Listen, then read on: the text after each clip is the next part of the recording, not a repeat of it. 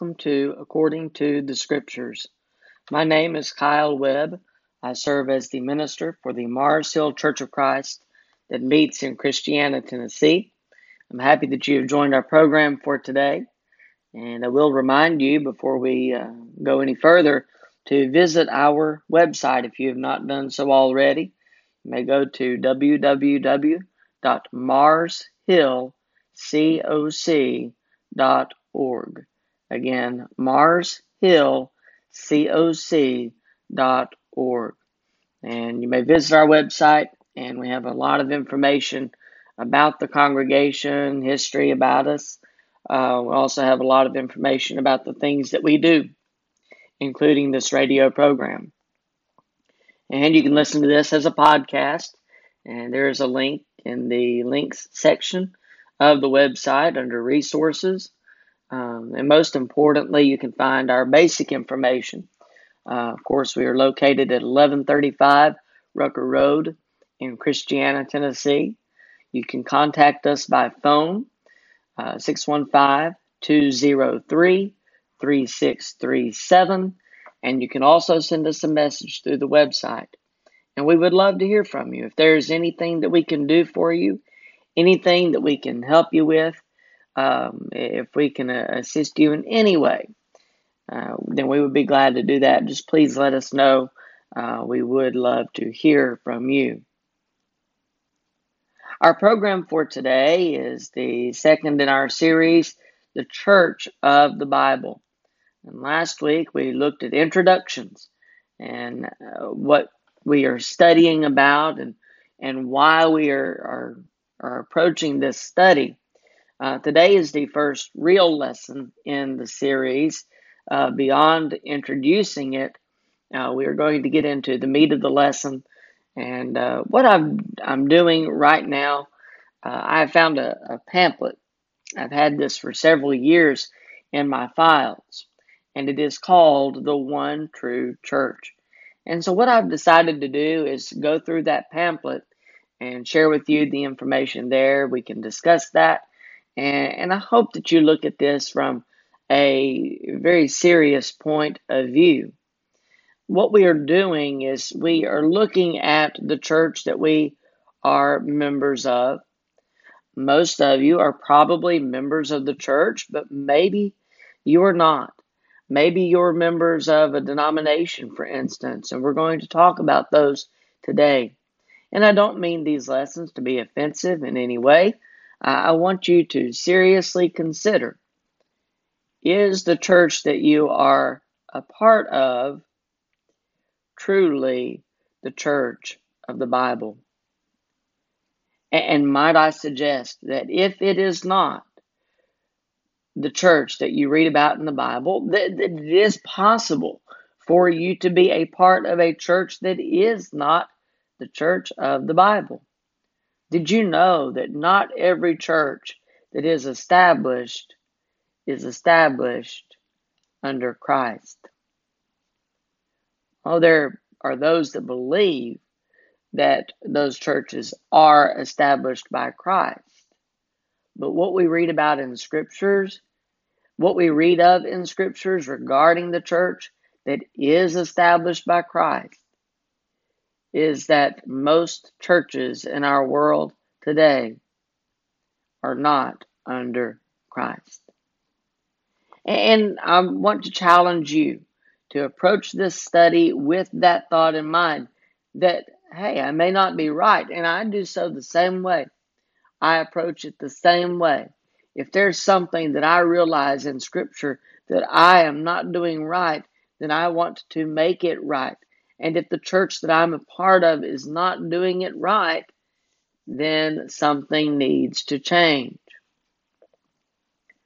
And so we approach this study of the church of the Bible looking to make sure that we are members of the church that we read about in the New Testament of the Bible. If it's not in the Bible, it is not a church under Christ. It is not the church established by Christ. And we need to make some changes and make sure that we are members of the church that is established by Christ. I do believe that there is only one true church, and it's not because, uh, again, I'm trying to be mean. It's not because I'm I'm uh, in any way trying to be offensive. I'm just saying that there is only one church that we read about in the Bible. And I want to be a part of that church, and I hope that you do too. if you do find anything that I say to be an error, again, please contact us, as I would love to hear from you. I would love to discuss these things personally. But these things are the things that are taught in the Bible. And today's lesson is the voice of God. The voice of God. We want to hear the voice of God, not the voice of man, not the voice of history, even. But we are looking for what the voice of God tells us and making sure that we are established in the way that God wants us to be. And so I, I, do hope that you approach this study with me again with an open mind and an open heart to what God's Word says. If God's Word says it, then we do it. If God's Word doesn't say it, then we refrain. But we make sure that we do everything in accordance with the authority, in accordance with the will of God as it is presented in Scripture. Let's bow in a word of prayer. Our holy and righteous Heavenly Father, we do thank you for the many blessings that you have given to us, and we thank you for this day. We thank you for our time together. We thank you for your word, for the ability that we have to study your word together. We pray, Father, that you would continue to be with us and bless us always. Help us to mature, help us to grow in our understanding in what we are doing. Help us to make sure that we are doing things according to your will. We pray that you would bless us throughout our lives. Bless our example to the world around us. Help us to be stronger and better Christians, better equipped, better able to lead lost souls to you. And we thank you for Jesus. It is through him that we humbly pray. Amen. The voice of God is where we begin today. The voice of God. These are the things that we find in Scripture. This is what we read of in regard to the church in Scripture. And again, we are endeavoring to do everything in accordance with God's will. What I want to share with you today is that God's Word tells us that there is only one church. This is not my word. This is not what I believe. This is what the Bible says. It is what the Bible teaches. And so I hope that you will accept it from that standpoint. Not just because I say it, that doesn't make it right, but because God's Word says it. That is why it is right. We're going to begin our study today in Matthew chapter 16. Matthew 16, beginning with verse 13. And in Matthew 16, beginning with verse 13, here we read of the church that is promised by Christ. The church promised by Christ. When Jesus came into the region of Caesarea Philippi, he asked his disciples, saying, Who do men say that I, the Son of Man, am?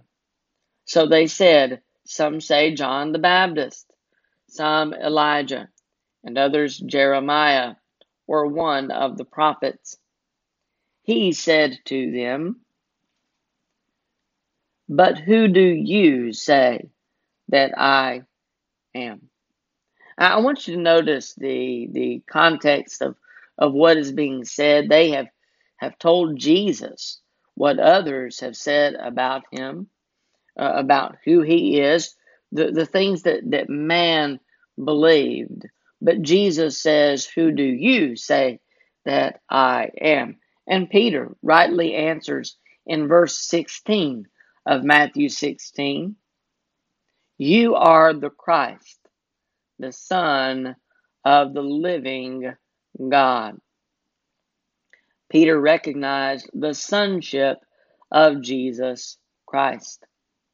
And in verse 17, Jesus answered and said to him, Blessed are you, Simon Barjona, for flesh and blood has not revealed this to you, but my Father who is in heaven.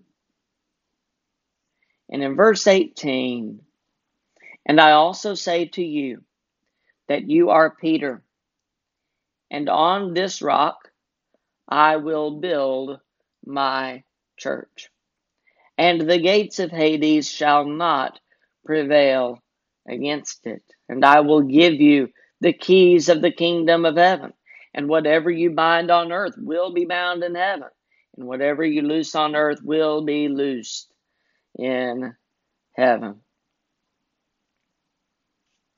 Notice what Jesus says in regard to the church. I say to you that you are Peter, and on this rock I will build my church. First of all, let's notice that Jesus says, my church.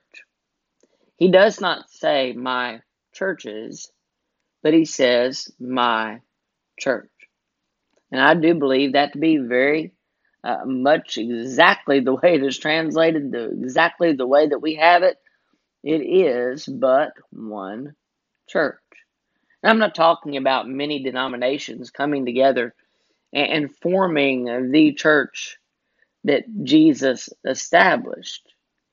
We're talking about one church that believes the same thing, that teaches the same thing, that practices the same thing.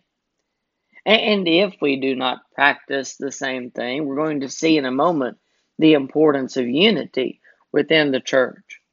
But if we do not believe and practice the same thing, then can we really be a part of this one church? Can we really be one church in the true true sense of its nature?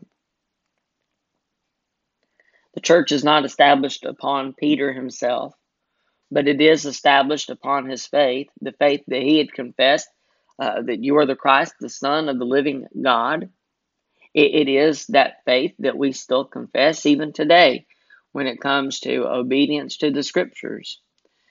Uh, whenever someone is baptized for the remission of their sins, we ask them also to confess their faith in Christ before men, before the church, before the congregation so that they the, the congregation knows that they are are founded upon the right faith so that they are also able i believe to carry the, the gospel into the world if we're not ready to confess our faith before christians then how are we going to confess our faith before men but upon the faith of, of peter the faith that he had in jesus christ in him being the Son of God.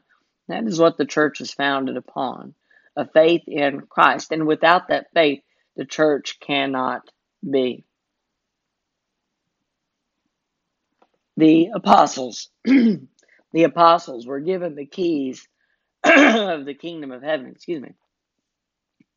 They were given the keys of the kingdom of heaven in the Great Commission at the end of the book of Matthew.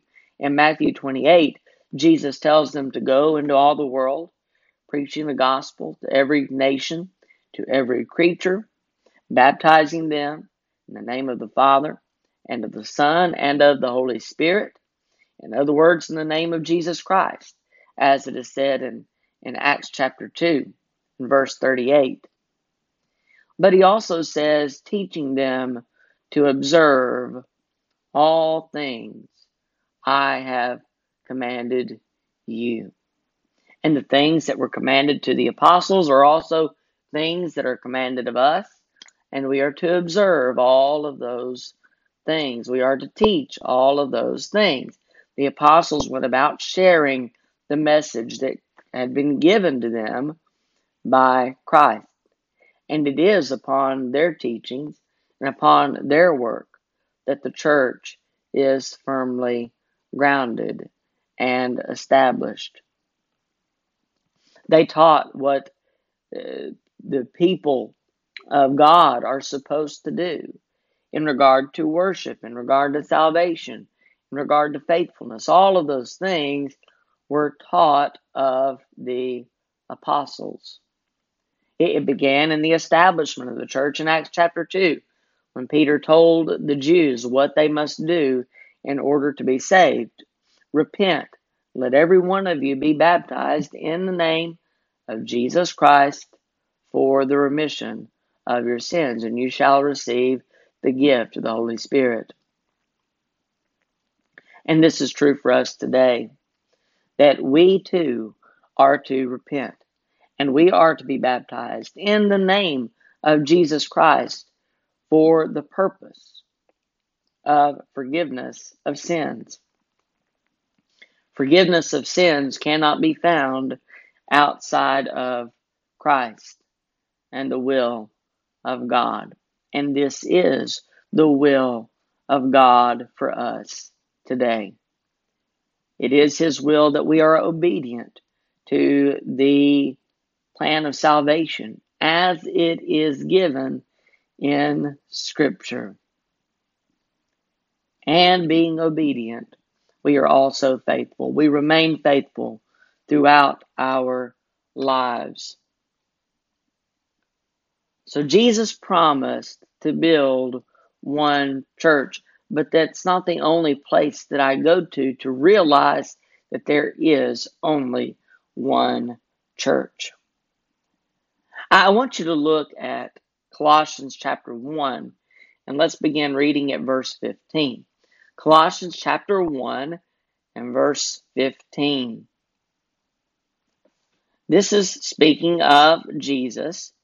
He is the image of the invisible God, the firstborn over all creation. For by him all things were created that are in heaven and that are on earth, visible and invisible, whether thrones or dominions or principalities or powers all things were created through him and for him. And he is before all things, and in him all things consist. Verse 18 And he is the head of the body, the church, who is the beginning the firstborn from the dead, that in all things he may have the preeminence. Of Christ it is said that he is the head of the body, the church, and he must be the head of his church. Uh, on Wednesday nights, a while back, as we were studying through uh, the book "Why I Am a Member of the Church of Christ," one of the the the lessons that really stands out in my mind uh, consisted of looking at other churches, looking at denominations and what they believe, and and many of them do place Christ to be the head, supposedly, but he is usually followed by a group of men. Not elders, not what we read about in Scripture, but a group of men and maybe even women, a conference of some kind that decides for the denomination what they are doing, uh, especially when we get into the larger denominations. Uh, and there are many that, that they try to place Christ at the head but they really can't do that effectively because they have to have someone to decide what they are going to do based upon what God's Word has said. And a lot of times, what they decide doesn't really look to Scripture. It is not founded in Scripture, but it is decided upon by a conference, by a group, some kind of, of convention or something of that nature to decide what they are going to do. For instance, in the larger denominations, there's been a great debate recently, within the last five or six years, I believe, on whether to have homosexual pastors or leaders in the church and how they might be used if they are used. And we've had denominations that have split into two because they cannot agree upon what they are going to do. That's not how the Word of God works. We have a group of men who are elders who decide, based upon the authority of the Scriptures, can we do this? Can we do that? But we do not go beyond the authority of the Scriptures. Christ is the head of His church, and we have this group of men that helps to determine um, the, a group of men that are experienced, uh, a group of men that that are capable, that are qualified to lead the church of God in the will of God. And a lot of times, what we find in denominations is something very contrary to that. It, it's similar in a way, but it is not what the Bible has structured for the church. And we'll look at that later in our study. But I do want you to, to realize that when it comes to denominations, they are not structured the same way that the church of the Bible is structured. It's very different in many respects, but Christ is the head of the body, not bodies, and if we teach different things, if we practice different things, then we must be bodies. But that's not what we read about in the scriptures.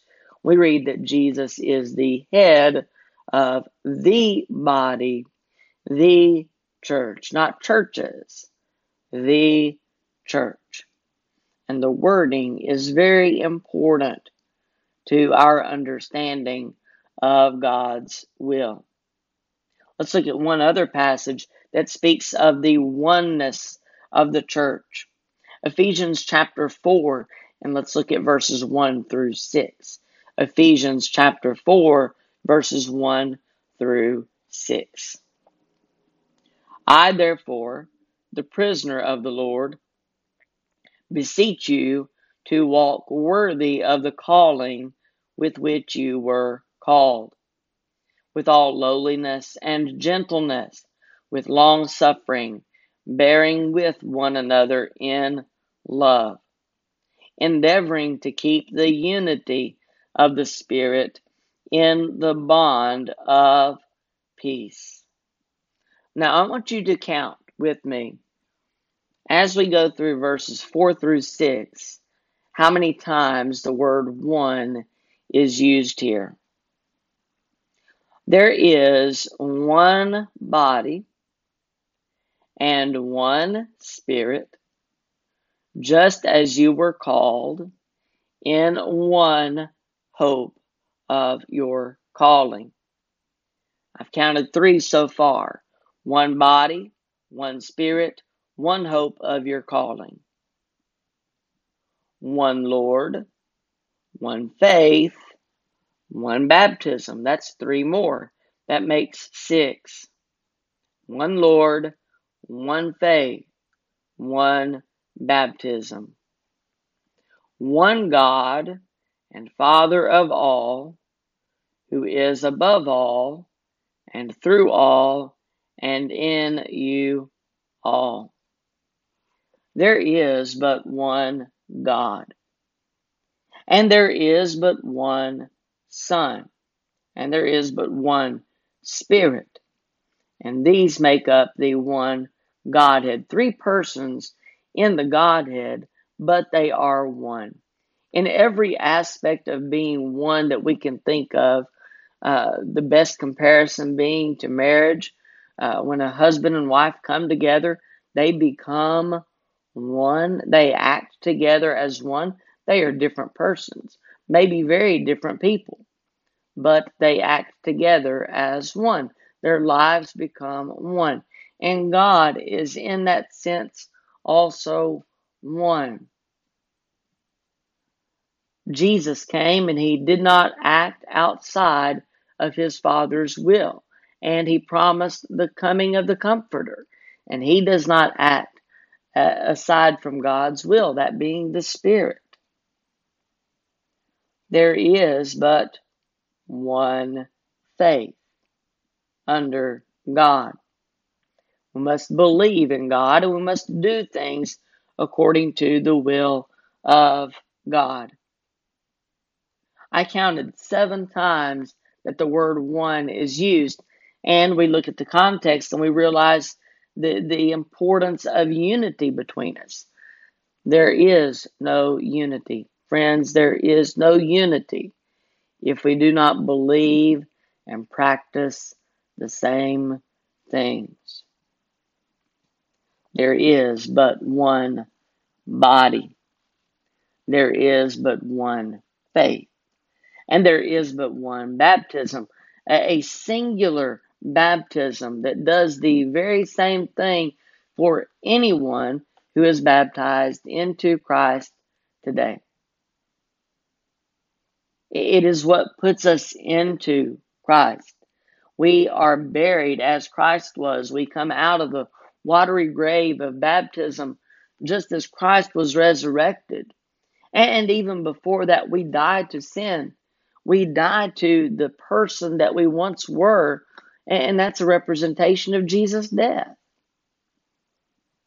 There is but one baptism, and that is the baptism which leads us, which is for the remission, the forgiveness of sins.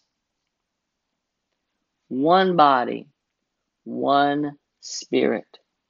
One hope of your calling, one Lord, one faith, one baptism, and one God and Father of all. And He is above all, and through all, and in you all. We are unified under one God and one Christ. We are unified when we do the things that God wants us to do, His will that is presented through the teachings and the writings of the apostles. That is the only way for us to be one. There is but one church, and we'll continue this study next week with the voice of history. We'll look at, at what that teaches us, just looking at a, a historical standpoint of what is believed to be the church. We're going to find, I think, I believe, the church of the Bible and that there is but one church of the Bible. And it is very unique and very much different than anything that, that man really teaches today. And I hope that you'll come back and join me uh, again with an open mind and open heart to what God's Word says. And may we always heed the voice of God. Thank you for being with me today. I look forward to being with you again next Tuesday at 11 a.m right here on tgrn.org. Thank you for being with me today, and until we meet again, may God bless you.